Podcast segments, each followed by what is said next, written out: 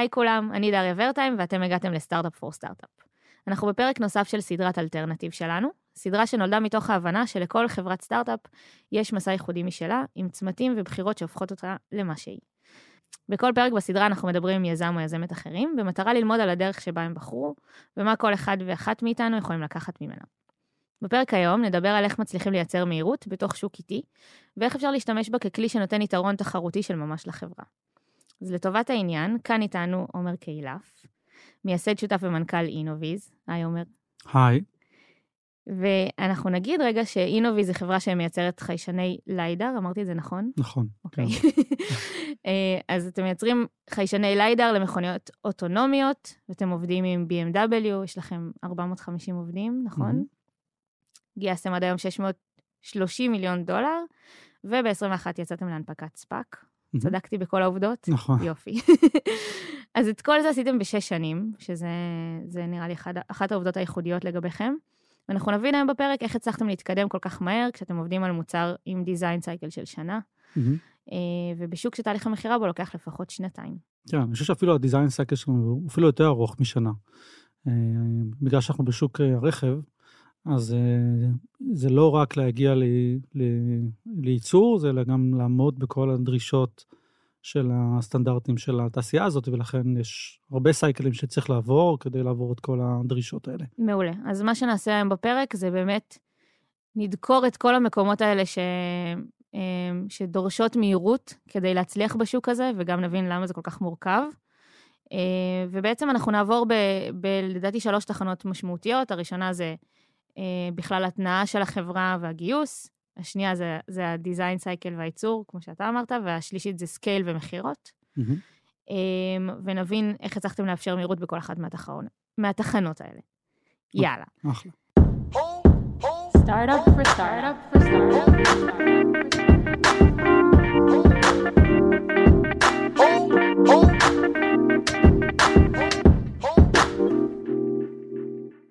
אז בואו נתחיל רגע במשפט. מי אתם? מה אתם עושים היום?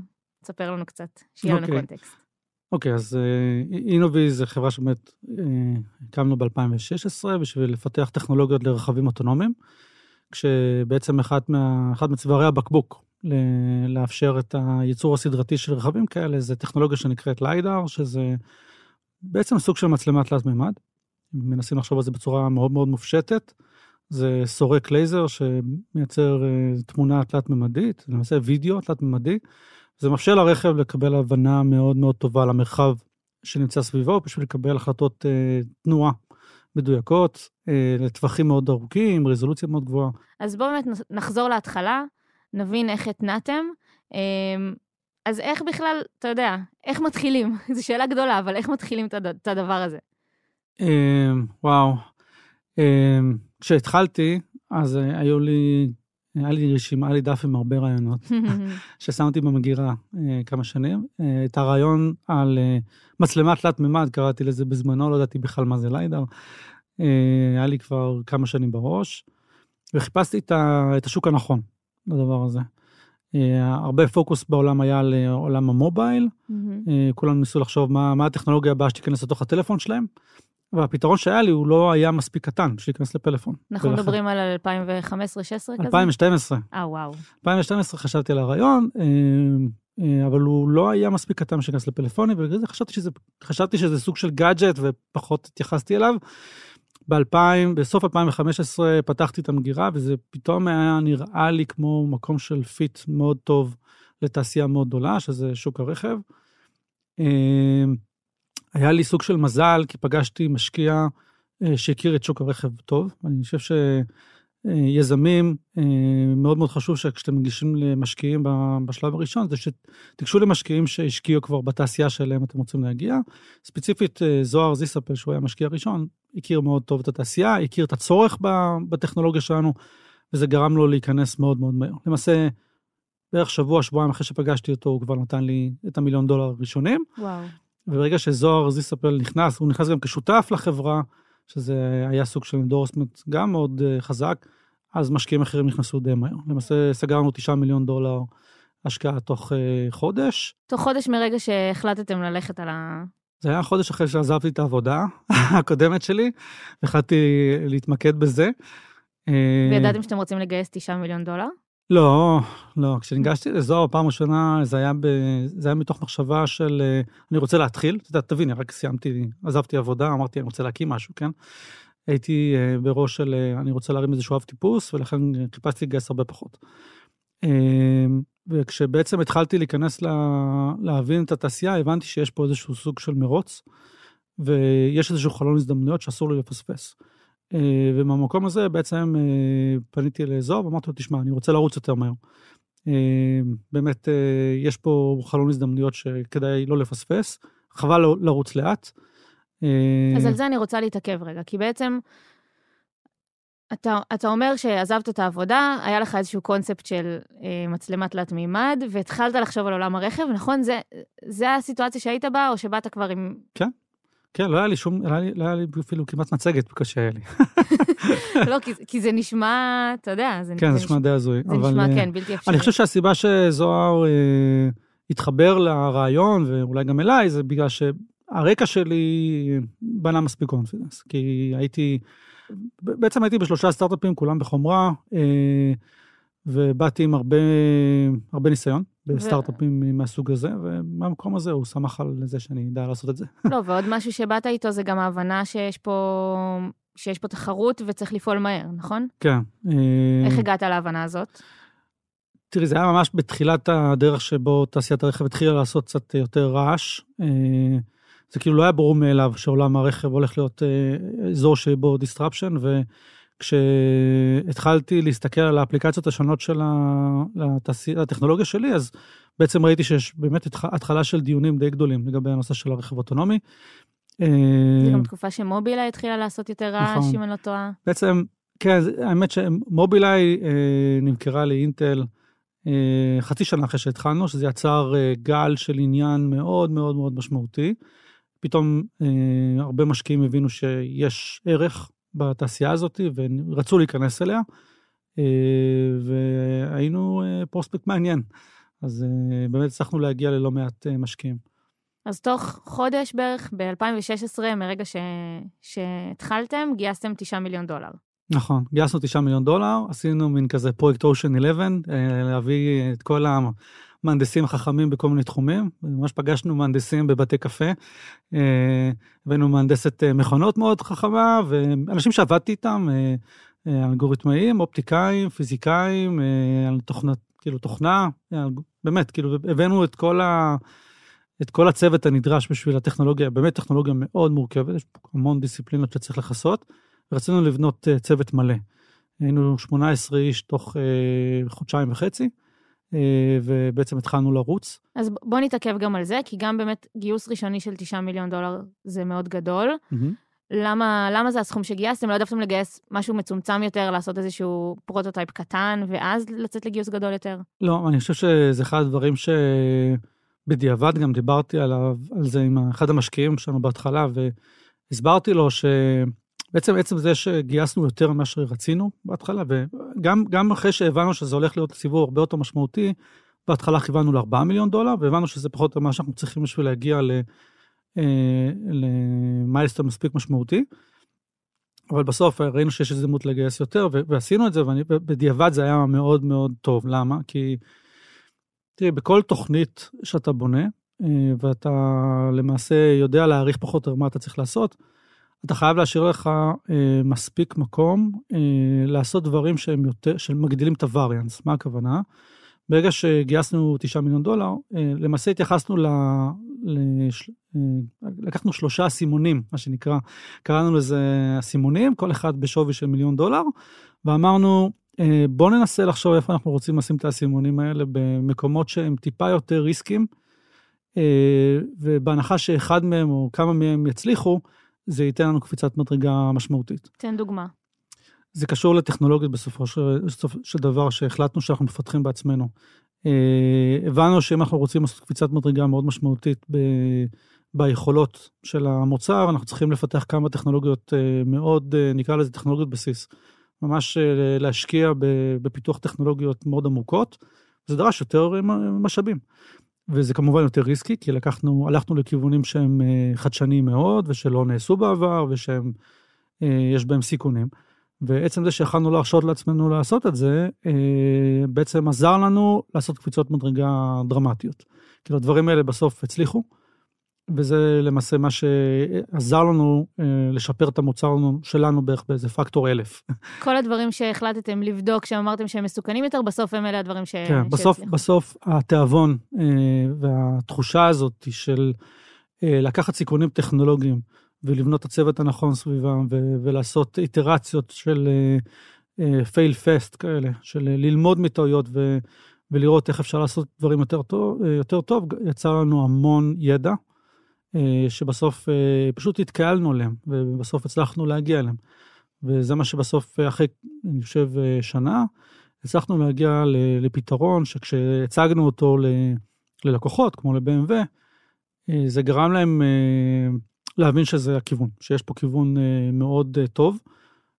אני חושב שהסיבה ש-BMW בכלל הסכימו בכלל לדבר עם חברה שהייתה למעשה בת שנה או אפילו פחות כשהתחלנו את הדיונים איתם, זה כי אה, היה אליימנט על האסטרטגיה שלנו. הם הסתכלו על הקונספט, הם הסתכלו על הטכנולוגיות שאנחנו רוצים לפתח, והם אה, האמינו בשני דברים. אחד זה שזאת כנראה הדרך הנכונה לפתור את הבעיה, והדבר השני זה שהם האמינו שהצוות הזה יצליח לפתור אותם. וזה מה שגרם לתהליך של בערך כמעט שנה, שבו BMW הגיעו אלינו למשרדים אה, כל שבוע, כמות של אנשים, ו... עד שבסוף הם הרגישו מספיק אה, בטוחים כדי לתת לנו בעצם את השחייה הזאת וללכת איתנו לייצור סדרתי. אז, אז אנחנו עוד נגיע באמת לאיך נראה תהליך מכירות כזה. אני כן רוצה להתעכב באיך בכלל הבנתם שצריך לייצר פה המון מהירות, כי בסוף, אוקיי, הלכתם על שוק הרכב, זה שצריך סכומים גדולים יותר לגיוס אני מבינה, כי באמת היה לכם פה, בסוף זה תהליכים מורכבים של ייצור, כנראה שצריך, אה, כמו שאמרת, לקחת יותר סיכונים ולשים יותר כסף על הדברים האלה. בסוף זה שוק איטי. שוק הרכב זה שוק שמובילאיי, נגיד, הייתה קיימת, לא יודעת כמה זמן, 15 שנה לפני שהיא בכלל... אה, כן. אני אגיד, אה, צריך, אה, כמו כל חברה שנכנסת לתוך תעשייה, צריך ללמוד את האופן שבו החברה, התעשייה הזאת פועלת, וגם צריך מאוד להכיר, בכל תעשייה יש את החברות שהן early adopters וחברות שהן יותר followers. בתעשיית הרכב, החברות הגרמניות הן ה-early adopters, שזה כאילו... עלול להיות מפתיע לאנשים שבדרך כלל כן. רגילים שאנחנו מתייחסים לארה"ב בתור השוק הראשוני, או אפילו מצפים שהיפנים יהיו הראשונים. אני, כאילו, בסוף בתעשיית הרכב, החברות הגרמניות הן החברות הטכנולוגיות יותר. ולכן הם אה, בדרך כלל אלו שרוצות לאמץ טכנולוגיות לפני השאר. Mm-hmm. הם, אה, יש, אה, יש את BMW, יש את אאודי ויש את דיימלר, והם בתחרות אחת מול השנייה, לבחור, תמיד להביא טכנולוגיות יותר מעניינות ויותר חדשניות אחת מהשנייה. מעניין. זה ה-claim to fame שלהם. עכשיו, אחרי שאתה מבין שאלו החברות המרכזיות שאתה צריך להתרכז בהן, אתה צריך להבין שבסוף, את האופן שבו הן פועלות. עכשיו, איך זה עובד? כל אחת מהחברות האלה בסוף, אה, כשהיא מביאה אה, רכב, היא לא מביאה רכב, היא מביאה בעצם פלטפורמה. היא בונה פלטפורמה שהיא כל פעם מאמצת מספר כלשהו של טכנולוגיות, אה, ובעצם זה תהליך שלוקח, יש פה בעצם סוג של cadence של חמש שנים. מה הכוונה? אפילו יכול להיות אפילו בין חמש לשבע שנים. יש איזשהו חלון הזדמנויות שבו הם, הם פונים לשוק, מנסים להבין איזה טכנולוגיות זמינות. ואחרי שהם מסיימים את התהליך הזה, הם בעצם בוחרים מה הלגו שהם רוצים שיהיה בתוך הרכב, אה, והם מוציאים אה, סוג של מכרז. המכרז הזה נותנות, נותנות לחברות שהם פגשו בתהליך הראשוני, ובעצם מנהלות אה, סוג, סוג של משא ומתן על תוכנית העבודה, על עלויות, על ביצועים, הן מנהלות את זה מול מספר ספקים, ובסופו של דבר נותנות nomination, בעצם מזכות אותך בפרויקט. הן עושות את זה בו זמנית לכל הספקים של, ה, של הפלטפורמה. זאת אומרת, זה לא שהם בוחרים טכנולוגיה ולוקחים אותה, לת... לא, יש פלטפורמה שיושבות עליה אה, מספר טכנולוגיות, יש איזשהו שלב שבו הפלטפורמה הזאת מקבלת את אה, בעצם אה, סוג של design freeze, שבו הם מבינים איך כל דבר מתחבר, מה העלות של הפלטפורמה, הם עושים את ה... דיזיין קייס של להבין בסוף איך הם יוכלו לשלב את הפלטפורמה הזאת בכמה אה, מותגים, זה לא הולך לרכב בודד, אלא בסוף הפלטפורמה הזאת שאתה הולך בשלב אחרי, אחרי זה אה, הולכת לתהליך של פיתוח ו- ובדיקות וכ- וכן הלאה, זה לוקח שלוש שנים, ואז הפלטפורמה הזאת הולכת לשרת אה, מספר דגמים למשך כמה שנים. אוקיי, זאת אוקיי. אומרת, למרות, ש... למרות שתהליך הייצור נראה נורא ארוך, ההחלטה היא בשלב מאוד מוקדם, וחייבים להבין מתי, מה, מהו חלון ההזדמנויות של אותן חברות. למשל, כשאנחנו התחלנו, אז אה, גם אאודי וגם דיימלר היו למעשה בתהליך שכבר הם סגרו את הפלטפורמה שלהם אה, שנה או שנתיים קודם, תלוי בחברה, וידענו ש-BMW הולכים לקבל החלטה ב-2017. ולכן היה לנו ברור שמתוך כל הרעש שיש בתעשייה, החברה היחידה שבאמת אה, נכון לנו להתפקס עליה כרגע זה, זאת BMW, ומפה באמת המוקד היה בעיקר שם. זה ממש מרוץ, זה ממש לצאת למרוץ. כן, בגלל זה היה לנו מאוד חשוב להגיע בתחילת 2017 עם משהו שהוא מספיק אה, בונה confidence. עכשיו תבין, התחלנו כאילו במרץ 2016, כאילו רק נכנסנו למשרדים, וואו. אה, עברנו לא מעט, אה, גם אה, מה שנקרא, עד שהקפאנו את ה design וידענו באמת מה אנחנו רוצים להרים, וכך היה פה גם איזשהו אתגר. אבל בסוף רצינו להגיע ב-2017 עם משהו שהוא מספיק אה, בונה confidence ולהתחיל את הדיון מול BMW. אז פה באמת ההבדל בין חברות, אה, חברות תוכנה, SaaS, לחברות חומרה, הוא, אני חושבת שהוא כל כך משמעותי, כי אם חברת SaaS יכולה לקחת איזשהו קונספט, לעשות עליו איזשהו MVP ראשוני, לראות אם, אה, אם הלקוחות אוהבים את זה או לא, לעשות שינויים, לשחרר פיצ'רים כל שבועיים, פה בעצם אתם, יש לכם איזשהו דדליין, 2017, שאתם יודעים ש, שאם אתם זוכים בחוזה הזה, אתם הולכים איתו אחר כך הרבה נכון, שנים זה- קדימה. זה כזה B2E, זה כזה business to enterprise, זה מגה דילס כאלה שאתה אה, עובד מאוד קשה כדי לזכות בהם, אבל ברגע שאתה זוכה בהם זה נותן לך אה, guaranteed אה, business אה, למעשה לעשר שנים והלאה. כי בסוף אה, הכנסה של טכנולוגיה כזאת היא להרבה מאוד שנים. לוקח הרבה מאוד שנים, כאילו BMW משקיעה והשקיעה אה, מיליארדי דולרים בפלטפורמה הזאת, והיא לא יכולה להחליף את הליידר שיש בתוך הפלטפורמה הזאת. אה, וברגע שאתה designed in, אתה תהיה שם לה- להרבה מאוד שנים. ספציפית גם, יש פה איזושהי דינמיקה מסוימת שהסטיקינס היא מאוד גבוהה. זאת אומרת, ברגע שכבר כל התוכנה שלהם מבוססת על הליידר שלך, וכל האינטגרציה עם הסנסור, וה, והשות, ובעצם שאר השותפים שיש בפלטפורמה היא כל כך גבוהה, אז ה... הסיכוי שהם יחליפו ל... הוא, אפס, בגדול הוא אפס, ו, וזה בסוף, אה, בסוף- זה גם over scale, ויש, עכשיו אנחנו גם עובדים על הדור השני שלנו, וזה כמובן נותן לנו שם יתרון מאוד מאוד מאוד משמעותי.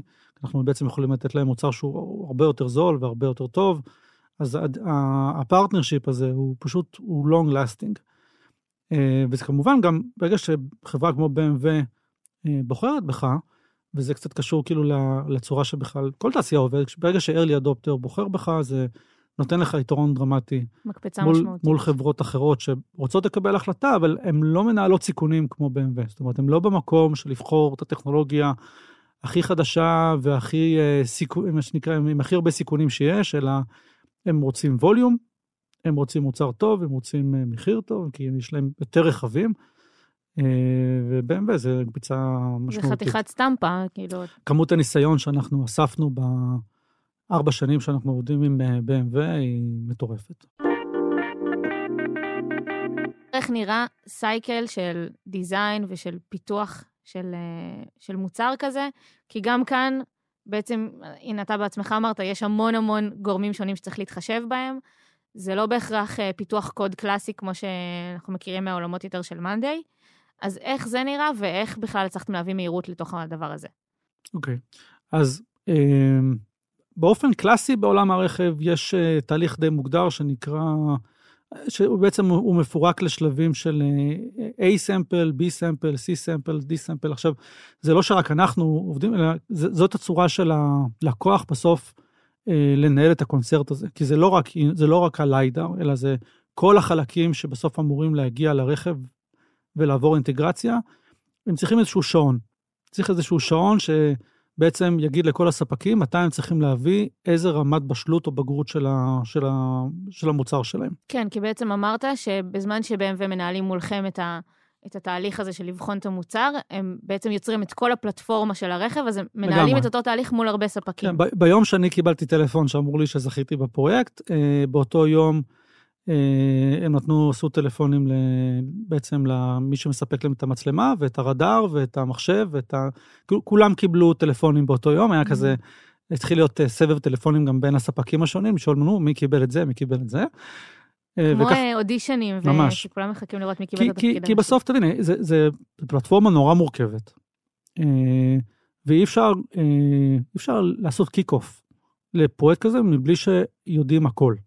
כי אה, בסוף, אה, אם משהו אחד לא מתחבר, אז הפלטפורמה לא תעבוד. וחייבים להגיע להסכמה מאוד ברורה לגבי כל החלקים שלה בזמן שעושים את ההשקה. ואז יש תהליך של, של אייסמפ. אייסמפל זה שלב יותר אה, שבו אתה מספק אה, מוצר שהוא לא חייב להיות בגודל הסופי, לא בביצועים הסופיים, אה, בטח לא עומד בכל הדרישות רכב. זה יותר בשבילהם, בשביל לעשות אינטגרציה, אפילו אינטגרציה שולחנית, כמעט אפילו, אולי לא אפילו לרכב. אז רגע, אז, אז זה קורה לפני שסגרתם את העסקה או אחרי? אחרי, זה אחרי. כל אז- השלבים האלה של ה... אה, האיטרציות האלה שאני מתאר, זה כבר אחרי. זה כבר אחרי השלב של המכרז, כל המשא ומתן וכן הלאה. אז אולי נתעכב עוד רגע על איך בכלל הגעתם למצב שאתם סוגרים עסקה עם BMW, אמרתם, אתם סטארט-אפ צעיר, הייתם קיימים אולי שנה. מהמם. מה אתם מראים להם בשביל שהם ידעו שזה... לא, אז, אז ב-2000, בתחילת 2017 כבר הראינו להם איזשהו prototype מאוד ראשוני. אה, באמת אה, היה איזה, אה, באוקטובר אני זוכר, אה, היה אמור להגיע אה, מ-BMW אלינו, וזה כאילו מצחיק, כי אמרנו לאנשים, אה, אוקטובר זה היה החגים, אמרנו, אמרנו לאנשים, אה, תצאו לחופשים, תחזרו, כי ב, בינואר אנחנו צריכים להציג ל-BMW. אה, ולהציג בתערוכה מאוד גדולה. ולמעשה כל, הח, כל החלקים ששלחנו לייצור היו, אה, התחילו להגיע בשקיות, בחלקים כאלה. ופתאום, אחרי שחלק מהאנשים כבר יצאו לחופשה, פתאום מקבלים איזה אימייל שאומר שהלקוח רוצה לראות, כבר עכשיו. כבר עכשיו. בעוד שבועיים הוא רוצה לבוא. עכשיו, כאילו, הצוות לא נמצא, כל החלקים עדיין, מה שנקרא. הכל בשקיות. ו- ואמרנו, מה עושים? כאילו, לך תרכיב את הפאזל הזה מהר מהר ו... ו... וזה מה שקרה, כאילו זה היה וואו. מטורף. אה, עכשיו באמת היינו בצוות חסר, כאילו תביני, זה כבר לא, כשמישהו יוצא לחופשה אז טוב, יש צוות, היינו, את יודעת, כאילו, צ- צוות היה איש, איש אחד. והאיש חומרה הפך להיות איש תוכנה, והאיש אינטגרציה הפך להיות אה, אה, איש אופטיקה לעת מצוא, וכאילו באמת התחלנו להרכיב את הדברים. אבל זו נקודה חשובה, אני חושבת שנורא קל יכול להיות ב- דווקא ב- בעולמות כאלה לבוא ולהגיד, לא, זה מה ש... זה לגמרי. ב- זה מה שהולכים by the book. דחף אותנו בטירוף. אנשים שחזרו בחופשה לא הבינו כאילו מה קרה פה. כאילו פתאום הם חוזרים ורואים מוצר עובד, רואים את האב טיפוס עובד, כאילו איך זה קרה לעזאזל. וואו. כן, זה היה די הזיה. היה ביקור אה, מאוד מותח, כי לא ידענו איך התגובה תהיה, כי זו פעם ראשונה שאנחנו רואים אפילו את המוצר עובד, וואו. ולא ידענו איך החוויה שלו תהיה, אולי הוא יגיד, "אמ, אה, אוקיי, נחמד. והוא מה זה התרשם? זה היה כאילו, וואו, איך כאילו, בדיעבד שאני חושב על מה שהראינו לו לפני זה, אז כאילו, אני, זה נראה לי כמו לא, לא למאכל אדם, שאני חושב על מה שהראינו לו שם. והוא עדיין נורא נורא התרשם. אה, וזהו, וזה יצר אה, משוב נורא חיובי. אה, גם הקדים לנו את הלוחות זמנים, כי כבר הגענו לאב טיפוס יותר מוקדם ממה שחשבנו. אבל יכול להיות שזה גם היה פקטור משמעותי מבחינתם, זאת אומרת, הם ידעו גם שאתם לא קיימים הרבה זמן, הם ראו לאיזה מהירות אתם מסוגלים להגיע. אני בטוח שכן. אני, אני שנייה אשאל, היה לכם בראש מה, מה אם לא? מה אם הם בסוף לא נותנים לכם את העסקה הזאת? לא. אה, תראה, ידענו מי התחרות שלנו באותו זמן, והיה לנו ברור שהם לא יכולים לבחור בהם, כי אה, אין להם משהו מספיק טוב. אז זו הייתה תקופה שבאמת לא, לא באמת היו אלטרנטיבות. ידענו שהם, שאנחנו מאוד ריסקים, כאילו מבחינתם, כי אנחנו עדיין בתחילת הדרך, אבל בשביל להשיג את מה שהם רצו, לא באמת הייתה להם ברירה. לפחות אה, ככה סיפרנו לעצמנו, אבל באמת בסוף הם בחרו בנו.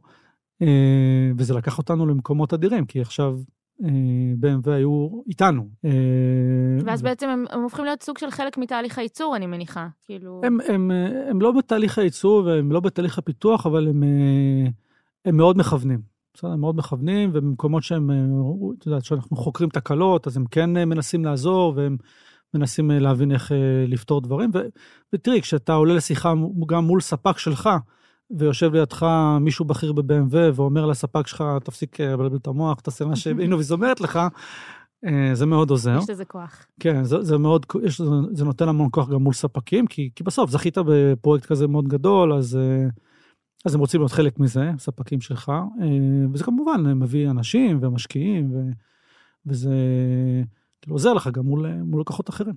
אז אוקיי, אז בוא נחזור לשלבים של הסייקל, נכון? אז דיברת על זה שיש אה, אה, שלבים שונים שאתם בעצם כל פעם... צריכים בעצם להציג אה, סוג של התקדמות. Mm-hmm. אז השלב, נקרא לזה, הכי מאתגר, הוא השלב של ה-B-Sample. זה שלב שבו המוצר כבר צריך להיות בגודל הסופי, חומרה הסופית, ובעצם אתה צריך להתחיל שם תהליך של איטרציות של בדיקות של לעמוד בכל הסטנדרטים של תעשיית הרכב. אה, שזה אה, מה שנקרא ניסויים שאף אדם לא צריך להיות אה, חלק מהם, סתם, זה מה שנקרא, זה, אני אספר לך, אני לא אשכח שמישהו שלח לי איזשהו ריפורט על איזשהו ניסוי, שבעצם מה שקרה שם זה שבא מישהו, החזיק רובה שיורה יתושים על החלון של, ה... של הליידר, ובודק אם אה, לא נשארות uh, שריטות. וואו. תביני שיש uh, מישהו בעולם שהתפקיד שלו זה לראות, לראות יתושים. לראות על... יתושים על... עכשיו, את חושבת, זה, זה כאילו נשמע הגיוני, נכון? כי אתה אומר בסוף הרכב נוסע, הוא פוגע ביתושים, אתה רוצה לראות שזה לא מייצר שריטות, דברים כאלה, אבל עצם זה שזה פשוט עוד דבר שאתה צריך לעבור, uh, זה פשוט uh, כן, מצחיק. כן, מי חושב שאתה צריך להעביר את המוצר שלך בבדיקה כזאת כן, בכלל? אז uh, כן, כאילו צריך לעבור הרבה מאוד איטרציות. עכשיו, בזמנו, אינוביז, את הייצור שלנו עשינו בגרמניה.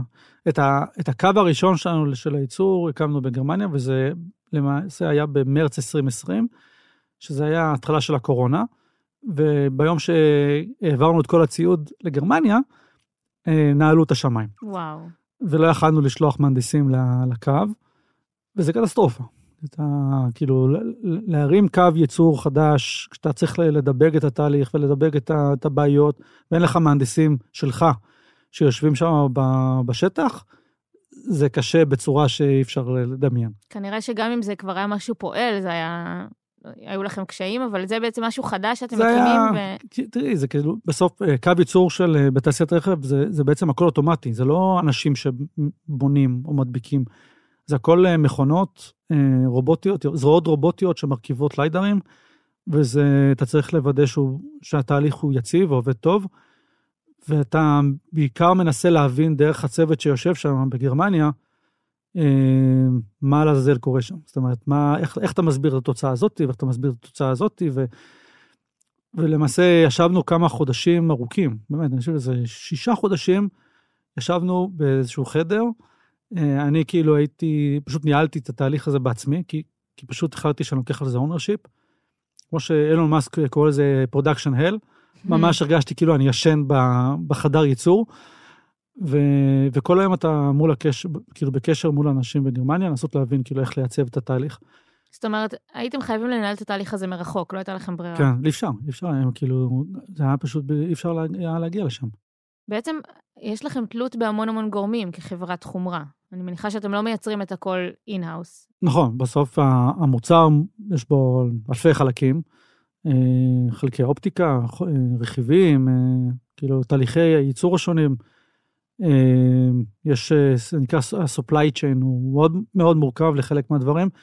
וגם, אגב, גם פה בקורונה זה, זה היה מאוד קשה, כי אם פתאום, אם יש לך ב-supply chain איזשהו רכיב שצריך לעבור בין אה, חמישה מקומות, לפני שהוא נכנס לתוך המוצר, כי הוא צריך לעבור ציפויים, וצריך לעבור חיתוכים, וצריך לעבור הדבקות, וצריך, כי בכל מקום זה עכשיו הופך להיות מאירוע של במקום כמה ימים, הופך להיות אה, שבועיים, כי אה, אה, אין משלוחים, ואין דרך להעביר, ויש, והמכס בסין סגור, וכל מיני שטויות כאלה, ופתאום אתה מגלה שהתהליכים שה, הופכים להיות כל כך ארוכים, שזה נורא נורא מאט אותך. אז מה זה עושה לסטארט-אפ צעיר?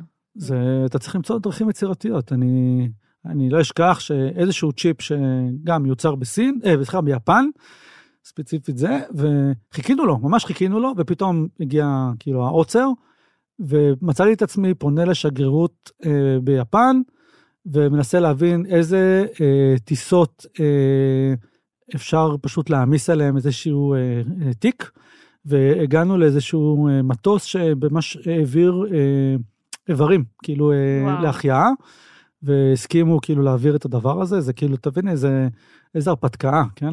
זה היה מאוד קשה. אני חושב שאחד הדברים שאנחנו עושים אחרת, כאילו באינוביץ 2, לקחנו הרבה יותר ownership על ה-supply chain, אה, גם בייצור של חלק מהרכיבים וגם בייצור של ה... ממש המוצר עצמו. זאת אומרת, כל ה... מה שעשינו בגרמניה, אנחנו עכשיו עושים באינוביז. אה, אז מה זה רגע, רק מה זה אינוביז 2 שאמרת? מה הכוונה?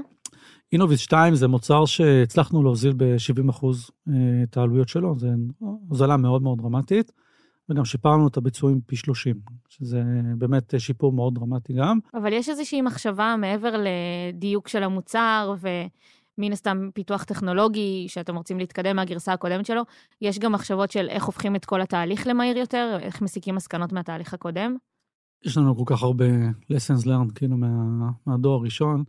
במוצר הראשון היו שלושה דברים שיצרו בעיקר את ה friction. אחד מהם היה באמת אחד הרכיבים שעשה לנו, כאילו, היה יחסית מורכב, והחלטנו שאנחנו עושים אותו בעצמנו, וזה דרמטי, כאילו, ממש מאוד אה, מקל עלינו. גם מוזיל, גם משפר, באמת, המון דברים.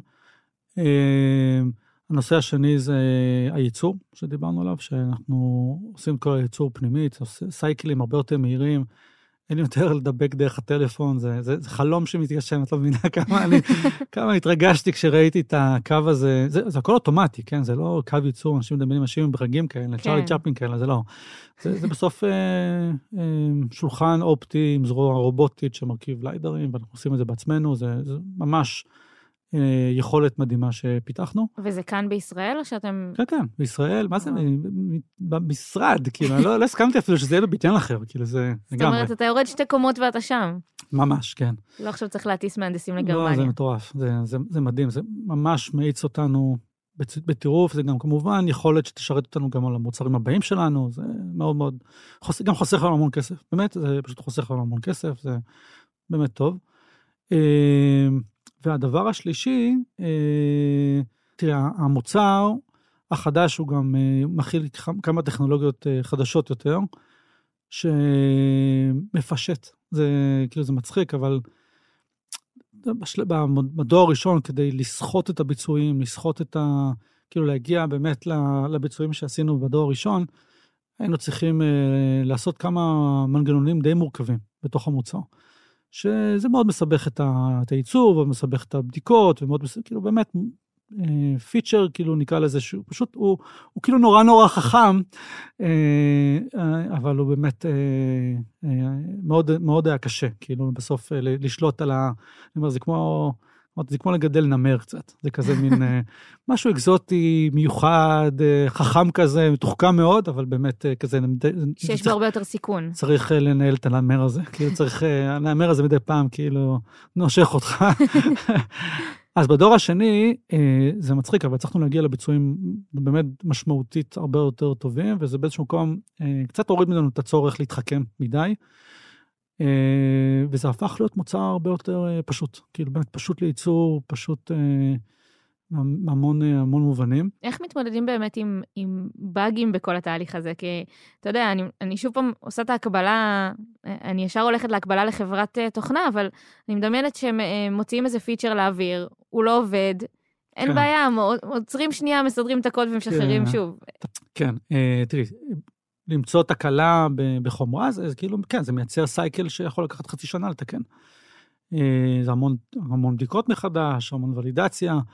אז אם אני מחברת את זה לדרך שלכם ולהגדלה של ה ownership שאתה דיברת עליה, אז מה שעשיתם זה לייצר יותר שליטה אצלכם בתהליך ייצור. כן, אז uh, עצם זה שהדבר הזה יושב אצלנו, עוזר לנו לבקר את התהליך הרבה יותר מהר, לתקן, תראי, אנחנו, כשיש בעיה, אנחנו נשארים עד הבוקר כדי לפתור אותה. זה כאילו מאוד שונה כשאתה עובד מול חבר'ה שיושבים בגרמניה ו-9 to 5. תשמעי, אני אספר לך, הפעם הראשונה שהיינו צריכים אה, למסור ל-BMW את ה-B-סמפל, אוקיי? סליחה, זה היה C-סמפל. אה, וזה היה איזשהו תאריך שהוא היה מאוד אה, קריטי. ואני זוכר שיומיים לפני התאריך הזה, אני עושים איזושהי ישיבת סטטוס, להבין קצת איפה דברים עומדים, ואתה מבין שיש איזשהו פער, הבנו שיש איזשהו פער באיזה נושא מסוים, וכאילו שאלנו כזה, אוקיי, אז מה, מה עושים כדי לפתור את זה? והבן אדם שכאילו היה אמור לעבוד לחקור על זה, הוא, הוא יצא הביתה. ואז אה, התקשרתי אליו, אמרתי, תשמע, מה, מה אתה אומר, נעשה לילה? לילה לבן, מה, מה אתה אומר? והוא ירד מהאוטובוס, לקח מונית חזרה למשרד, והייתי, אה, אני, הוא ועוד אה, שני אנשים, ישבנו כל הלילה. באמת, אני אומר ברצינות, כאילו ישבנו עד הבוקר, אנשים הגיעו, ראו אותנו עדיין וואו. במשרדים, היו די, די בשוק, כאילו, מהסיטואציה. כאילו, רואים שאנחנו כאילו, מה, כל הלילה הייתם פה? וכאילו, כן, כאילו, ו- ו- ו- וזה עשה משהו מדהים. לא, אבל אני, אני חושבת שיש פה אמירה מאוד חזקה על ownership וגם על מה שדדליינים יכולים לעשות. כי בסוף אתם אולי... דדליין של לקוח זה הדבר, זה כוח אינסופי. כאילו, בסוף, דדליין של לקוח משמעותי זה, זה מוציא אה, דברים ששום דבר אחר לא יכול להוציא. כי, כי זה מגייס את האנשים, וזה כזה, it's now or never, כזה.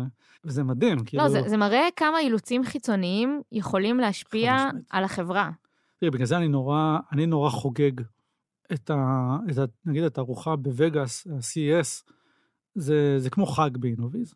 אז מילה על התערוכה הזאת, זו תערוכה ענקית, גלובלית, כן, שהיא... יושבת בווגאס, פעם בשנה, בתחילת ינואר. אה, כל העולם בערך מגיע שם, הרבה חברות מנצלות את זה בשביל להכריז על... מוצרים חדשניים. מוצרים חדשניים. נכון. וזה בעצם, זה, זה, זה מדהים, כי זה אירוע שאי אפשר להזיז, כן? זה כאילו, זה, זה כאילו, זה, זה, יש תאריך, אתה צריך להגיע אליו מוכן, אה, ואתה צריך to make, uh, אתה, אתה לא יכול לבוא עם משהו שהראית קודם. וזה באמת אירוע שמאוד עוזר לנו לקדם חדשנות. Mm-hmm. אנחנו בכל, בכל שנה בעצם מבקשים מהצוותים לבוא ולהסתכל על, ה, על מה שהם עושים, ולנסות לחדד עבור עצמם אה, מהו הצוואר בקבוק הכי גדול שלהם.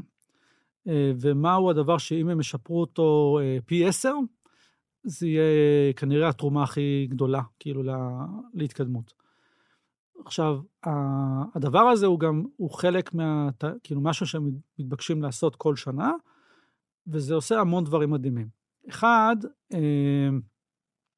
עצם התהליך ה brainstorming הזה של להבין מה, כאילו מהו אותו אה, צוואר בקבוק, אה, מייצר הרבה תובנות מעניינות, ולפעמים גם לא hanging fruits, כאילו באמת דברים שאתה פתאום, אתה מבין קצת את הדינמיקה ואיך דברים אה, קורים. ואיך בקלות אתה יכול לעשות איזה שינוי. ואיך בקלות אפשר לעשות שינוי שהוא יהיה מאוד משמעותי. שתיים, אה, אתה בעצם מבקש מאנשים, אה, מעבר לעיסוק היומיומי וכאילו לעמוד בתוכניות, אתה מבקש מהם להשקיע 10% מהזמן שלהם בפתרון של העשרה. כאילו, איך להגיע למשהו שהוא פי 10 יותר טוב. עכשיו, זה מייצר אצל אנשים המון אה, חוויה כיפית, כי אתה כאילו, לכל אחד יש חדשנות, כאילו, בתוך העשייה שלו. גם, לא, גם כשאתה אומר להם 10 אחוז, ברור לך שהם עובדים על זה יותר, כי זה hmm. הרבה יותר כיף לעבוד על משהו שהוא חדשני. אז... וזה תמיד בראש שלהם. זאת אומרת, גם כשהם מתעסקים ביום-יום שלהם, ברור להם, כאילו, הצורך לפתור את הבעיה הזאת היא יושבת בראש. אה, והדבר המדהים זה שבסוף השנה, גם אם לא מגיעים לת... לפי 10, כן, רק מגיעים לפי 3 או פי 4, ואתה מקבל את, ה, כאילו, את הפי 3, פי 2, פי 5 מהצוותים השונים, אתה באופן כללי מקבל מוצר שהוא פי... שהוא פי כמה רמות... פי כמה יותר טוב, יותר כאילו, טוב. מה, כאילו ממה שהיה לפני שנה. בגלל זה אנחנו כל שנה מצליחים לשפר את המוצר שלנו בערך בין פי 20 לפי 40. אוקיי? פשוט וואו. מסכום כאילו של הרבה מאוד שיפורים שאנחנו עושים בהמון מקומות. ו- וזה מתוך הקונספט של, ה- של הצווארי בקבוק. של ה-10x, כן, של ה-10x. זה, זה, זה קונספט מדהים, אנחנו גם עושים אותו ב off-site שלנו כל שנה בצוות. אה, אני יכולה להגיד שאני למדתי אותו כאן ב-Monday ולא חשבתי כמה הוא משמעותי, אבל באמת, הקונספט הזה שאומר שגם אם אתם מצליחים לייצר, אה, אני לא יודעת, עשרת אלפים אה, לא יודעת איך, lidarים, איך להגדיר את זה, בחודש, אבל, אה, אבל ה-QA יכול לעשות, אה, להעביר רק 100 מהם ב capacity, אז בעצם אתם תצליחו לייצר רק 100. נכון, זה, זה נכון, כאילו, זה כאילו מדהים, אה, בעולם החומרה, אתה יכול להיות constrained מהמון גורמים, אתה יכול להיות constrained ממש ברכיבים, כן? כולנו מכירים, כולנו שמענו על ה chip shortage וכל זה. כן. כאילו, אתה יכול להיות ממש תלוי במספר הרכיבים שיש לך. תחשוב, יש לך אה, כרטיס, יש עליו, יושבים עליו אה, 200 רכיבים, אה, לפעמים חסר אחד, אה, ש... וזהו, נגמר, אתה לא יכול להרכיב. כאילו, ולא רק את הכרטיס, את כל המוצר. בדיוק, יש לך הכל, אבל אין לך כלום. נכון, כאילו. הרבה חברות רכב, אגב, סגרו מפעלים שלמים, כי היה חסר להם רכיבים, זה, זה די מטורף. אז, כאילו, אתה יכול להיות תקוע ב- בסופליי, ואז אתה יכול להיות אה, תקוע בגלל שקו הייצור שלך פתאום אה, נופל מאיזושהי סיבה, אה, וזה קורה, כן? כאילו, פתאום איזושהי מכונה שמפסיקה לעבור, ואתה צריך כאילו לפתור את הבעיה ולהבין. לפעמים, אה, גם כשמגיעים רכיבים, פתאום, את יודעת, מגיעים באצ'ים, כן? כאילו, מגיעים קופסאות כאלו של, נגיד, סתם של עדשות. ופתאום מגיע סט, כאילו, באץ' של עדשות, שהוא לא בסדר. לא יודע מה, יש עליו איזה ציפוי לא נכון, אני לא יודע מה קרה אצל הספק, אבל גם לוקח הרבה זמן לפעמים לעלות על זה. לפעמים אתה מייצר מערכות ואתה מגלה את הבעיה אחרי שכבר הרכבת, ואז אתה, עד שאתה חוקר את התקלה, עד שאתה מנסה להבין מה היא, עד שאתה מגיע כאילו להבין איך לפתור אותה, עד שאתה מגיע לספק וכאילו ואז גם... עוד פעם להזמין, ועוד זה, פעם... וזה סייקלים ארוכים. אה, לא, זה מדהים כמה ההסתכלות הזאת על, ה, על ה, כל פעם על הגורם הכי מעכב, כמה היא יכולה להרים את המוצר יכול קדימה. לעקוץ אותך בכל כך הרבה מקומות. כל שינוי קטן במוצר, גם שכביכול נראה נורא פשוט וכאילו רק משפר, יכול לייצר אה, כאילו ממש אה, מעצורים בכל השרשרת. ו... וזה באמת אה, אומנות, כן, של אה, כאילו איך לייצב גרסה ו- ו- ולהרים את ה... אתה, אתה גם לא רוצה להרכיב מערכות שבסוף אתה מגלה שאתה צריך לגרות אותן, כן? כי, כי הרכבת איזה רכיב שהוא לא בסדר. זה דורש המון בקרה אה, כבר בתהליך ה- ההרכבה, לפני הרכבה, זה, זה מאוד מורכב. אז אנחנו נגיע לחלק האחרון, ודיברנו עליו כמה פעמים, אבל בואו בוא שנייה נפרוט את זה, וזה כל האסטרטגיית מכירות. מהמם. אז קודם כל דיברתם על ה... דיברת על העסקה מול BMW. א', אני אשאל, האם זה לא לשים את כל הביצים בסל אחד? התעשייה הזאת עובדת פשוט בצורה שאתה חייב להיכנס דרך חברות הרכב הגדולות, אה, לסגור עסקאות משמעותיות. תראי, את, המוצר שאנחנו מוכרים אה, גם לחברות לא רכב, כן? אה, מנופים שמשתמשים בסנסור שלנו לאוטומציה, לוגיסטיקה. זאת אומרת, אתם לא מגבילים את עצמכם לתעשייה אחת. לא, לא, מה פתאום? כאילו, בסוף, בסוף, תראי, בסוף זה באמת מצלמה תלת מימד, זה סנסור שרואה בתלת מימד, ואפשר לעשות אותו קסמים, באמת.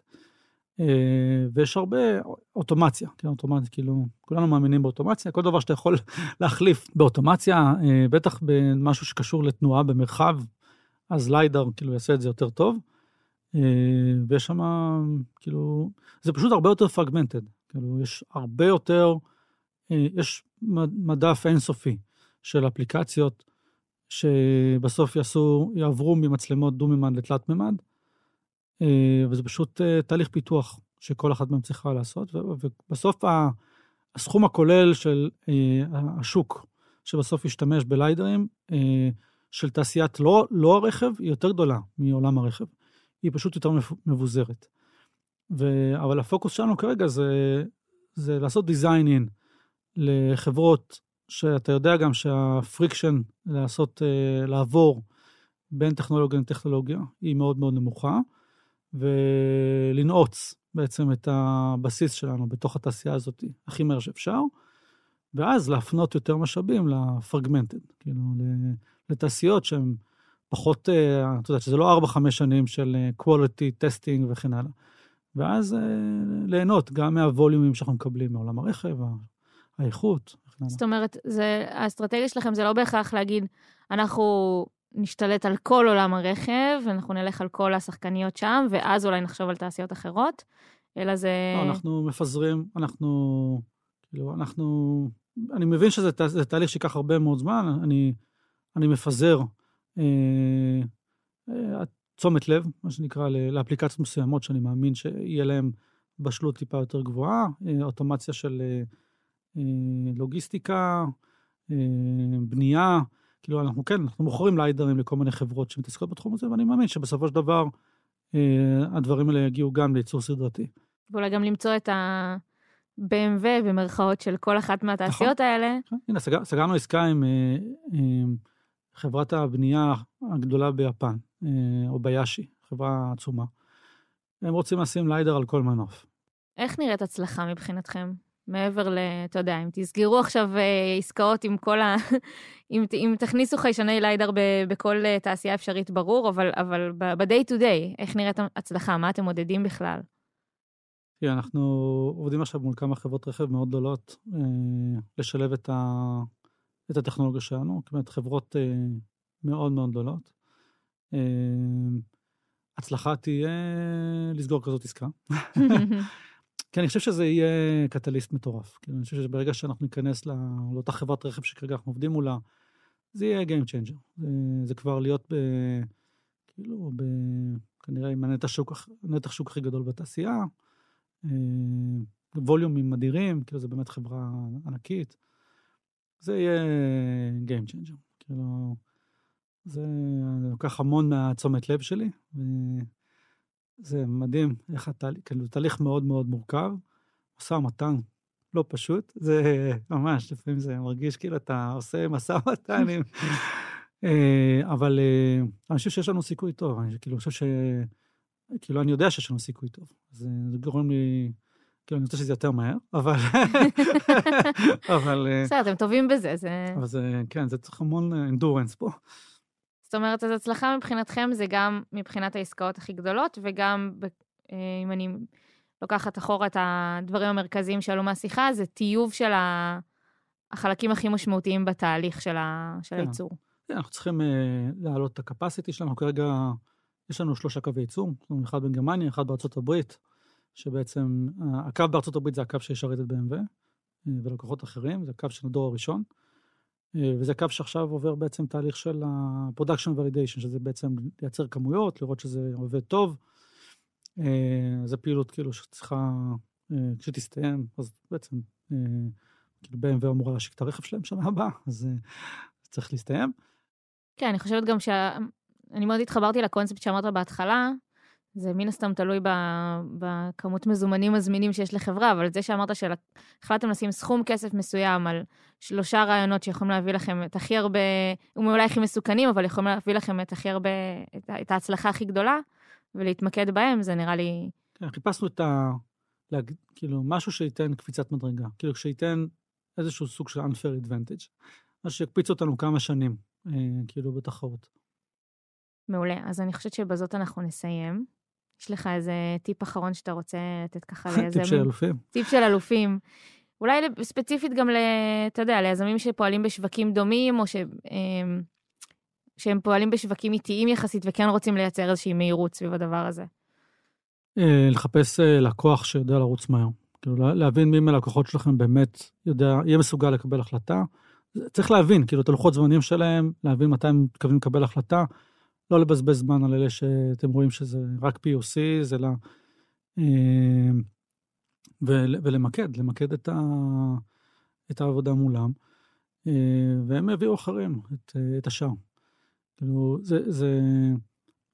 להקים סטארט-אפ בעולם החומרה זה דבר אה, שדורש המון אנדורנס.